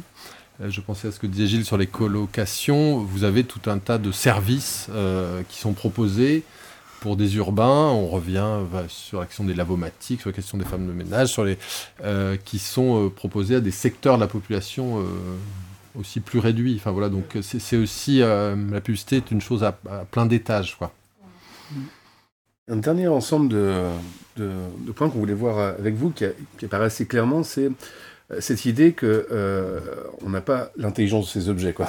on a relativement peu l'intelligence de ces objets, en tout cas. Euh, C'est-à-dire qu'on est, euh, on est encombré par toute une série d'objets qui deviennent nécessaires à notre vie quotidienne, et euh, la plupart du temps, on ignore absolument leur fonctionnement. On dispose pas. Gunther Anders disait qu'on ne disposait pas des vertus de ces, de, de ces produits. Et en même temps, on voit aussi une tentative, alors euh, difficile, hein, de réappropriation de ces objets. Alors, C'est d'autant plus difficile quand euh, le grille-pain est irréparable, quoi. Ça, on peut même pas l'ouvrir, quoi. Mais comment on analyse un petit peu ces, ces tendances, ces mouvements, ces mouvements pardon, de, de- de résistance qui visent précisément à essayer de dont on euh, ne sait plus, c'est-à-dire l'intelligence de la machine. Bah, c'est- une histoire assez euh, ancienne qui accompagne en quelque sorte la fermeture des objets, le fait d'essayer de- d'y accéder. Mais peut-être ce qu'on peut dire en amont, on a essayé, euh, d'ailleurs on l'a pas dit, mais d'illustrer le livre avec des images qui soient des images vraiment du quotidien, plutôt des, pho- des photographies d'amateurs, justement plutôt que les publicités. Essayer de voir comment ça se passe. Et on a une image qui nous qui est assez ratée, assez peu lisible, mais à mon avis très parlante, enfin très significative, qui est euh, un ouvrier qui est en train de réparer un truc, on ne sait pas trop quoi, dans son, euh, dans son petit atelier. Donc on s'est intéressé à ça, à toutes ces pratiques de bricolage qui en fait ont été la norme pendant très longtemps, qui peuvent l'être encore dans certains espaces. Euh, voilà, dans des sociétés ou dans des, groupes sociaux où on a besoin de réparer, et il y a ces pratiques-là. Et puis effectivement aussi euh, le, fait qu'il y ait des réparateurs. Là, il y a celle-ci, puis il y a un homme dans son atelier, je crois. Je sais plus, j'espère qu'on l'a mise finalement. Euh, mais voilà, le fait qu'on avait tout un réseau de réparation.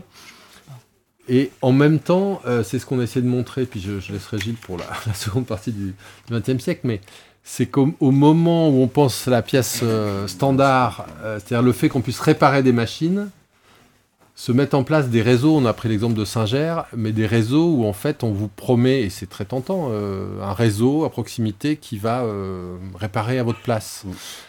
donc c'est ça un peu l'ambiguïté, c'est que dès qu'on a mis en place des réseaux de réparation des, appareils, on a dépossédé d'un savoir en même temps.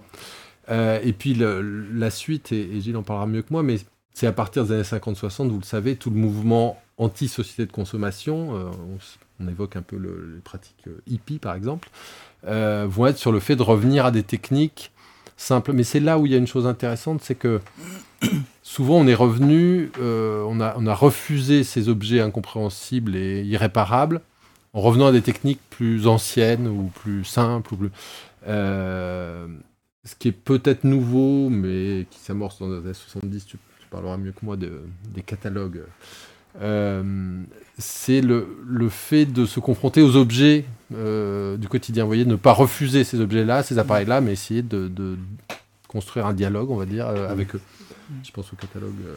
oui, Manuel évoque un, catalogue qui s'appelle The Wall Earth Catalog, qui est développé par Stewart Brandt. Et alors, ce, biologiste américain toujours vivant d'ailleurs, euh, sortait d'une campagne euh, de la NASA pour euh, demander que la NASA publie les premières images de la Terre vue de l'espace.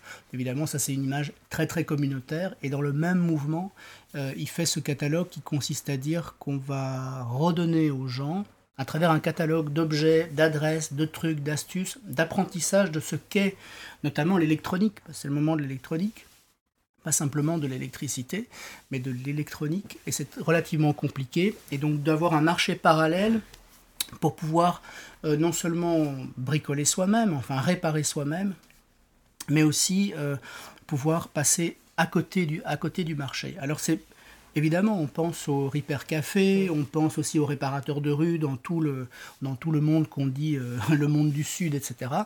en réalité, on voit bien que même l'innovation, c'est pas simplement réparer, on voit que l'innovation peut partir du bas et, euh, même aboutir à des, euh, euh, brevets, des brevets d'innovation. Ce qui est important pour nous, c'est de retracer ce moment. Manuel l'a un peu évoqué à propos de la pièce de rechange. Dès lors qu'on vous donne la possibilité de mettre une pièce de rechange de faire réparer. évidemment, euh, l'histoire de la garantie, on vous garantit que vous allez pouvoir changer votre, enfin que ça va, que vous allez être pris en charge, que l'objet va être pris en charge. En réalité, on vous dépossède déjà en vous donnant cette, euh, cet avantage, on vous dépossède. Et en effet, aujourd'hui, c'est quoi bricoler? C'est une activité qu'on fait pendant les vacances. Euh, c'est un loisir, c'est un passe-temps. Il y a des enseignes de bricolage. Ce pas des enseignes de réparation, c'est des enseignes de bricolage. Et aujourd'hui, je pense qu'il y a une transition.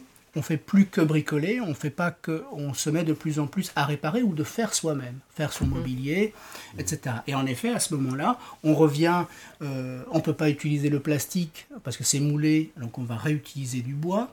On ne veut pas nécessairement utiliser euh, de la visserie, donc on va réapprendre la menuiserie, etc. Donc il y a une reprise en main d'un certain nombre de, euh, de techniques, mais qui passent par des techniques bizarrement anciennes. Combien de fois j'ai vu chez euh, des amis ou des collègues qui sont intéressés par le, voilà, le, le, do-it-yourself, des ouvrages en fait anciens de menuiserie, pas du hmm. tout, parce que l'industrialisation a fait que précisément il y a une déconnexion entre la production et l'usage. La production, elle est incapable, on est incapable de produire industriellement un objet, donc forcément on va se reporter sur des manières de faire qui étaient au fond, euh, des manières de, où on pouvait tout faire. Et alors, euh, ce, matin, j'ai eu une réunion il y a quelques jours avec Pierre Lemonnier, qui est un grand anthropologue des techniques, euh, qui très longtemps a conduit la revue Technique et Culture. Et je me suis dit, si j'ai l'occasion, il faut que je vous lise ce qu'il disait comme ça à bâton rompu à propos des barouillas. Les barouillas, c'est une, société qu'il a beaucoup étudiée en Papouasie-Nouvelle-Guinée.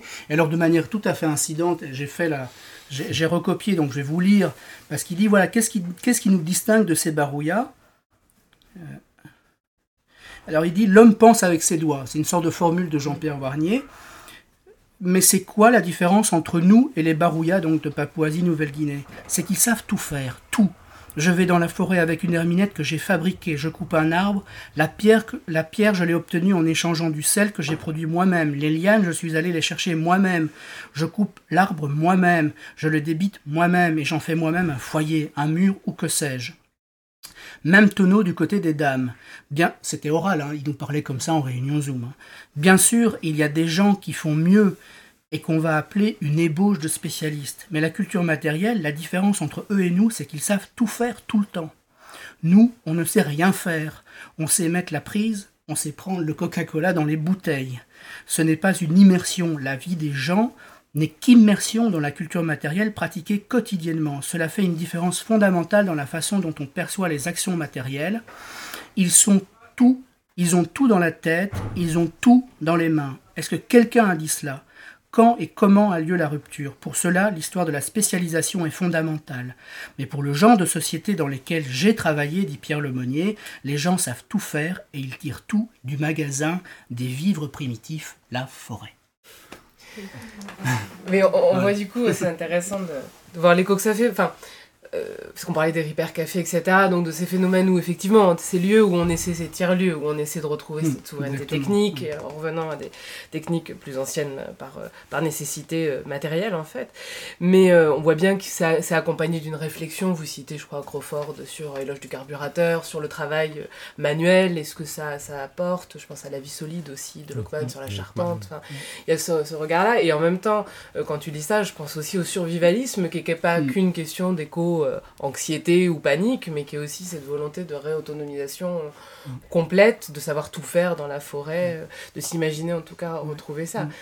Et en même temps qu'on retrouve ce sentiment, voilà, de cette, nécessité de retrouver de l'expérience, du savoir-faire et, de l'expérience, on se dit que bah, c'est toujours la même chose, le, capitalisme tardif et sa capacité de récupération est déjà là, et qu'on peut nous vendre le, le jugad, je sais pas comment ça se prononce, indien, cette bricole, cet art de la bricole, comme ou la méthode agile, enfin, c'est toutes ces sous formes de, déjà d'innovation finalement, de détournement. Euh. En kit quoi. En kit, ouais. Oui, et, et après on le voit, le, toute cette pensée est aussi commercialisée sur un mode assez, assez nostalgique, assez euh, zen ou nostalgique, réactionnaire même on peut, on peut dire, euh, par pas mal de survivalistes, mais voilà sur cette idée qu'avant on était, voilà, on était beaucoup plus proche de la production, on savait tout faire, etc. etc. Ce qui est quand même euh, pas si vrai, en tout cas ça, fait, longtemps ça, fait longtemps que c'est plus, vrai. très longtemps que c'est plus vrai. Euh, et, qu'en même temps, c'est aussi une pensée, euh, c'est une pensée assez belle de se dire que s'il y a spécialisation, c'est aussi qu'il y a communauté, c'est-à-dire qu'il y a un groupe de gens avec des gens qui vont pas tous faire les mêmes choses. Enfin voilà. ce que je veux dire par là, c'est que c'est souvent pris sous un angle d'une pensée très individualiste, cette question de l'expérience personnelle, de, de, contact avec la matière, etc. Euh, moi, pour venir plutôt de là, hein, je...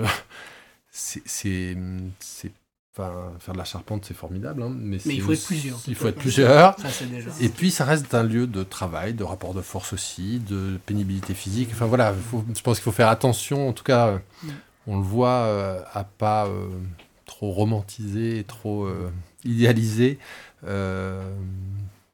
ces pratiques-là. Quoi. C'est pour ça que je disais ce qui, m'intéresse dans les Repair Café, mais dans mais aussi tous ces, je sais pas, les, tous les forums en ligne, etc. Euh, c'est d'essayer de se, se, coller aux objets d'aujourd'hui et au monde d'aujourd'hui, quoi.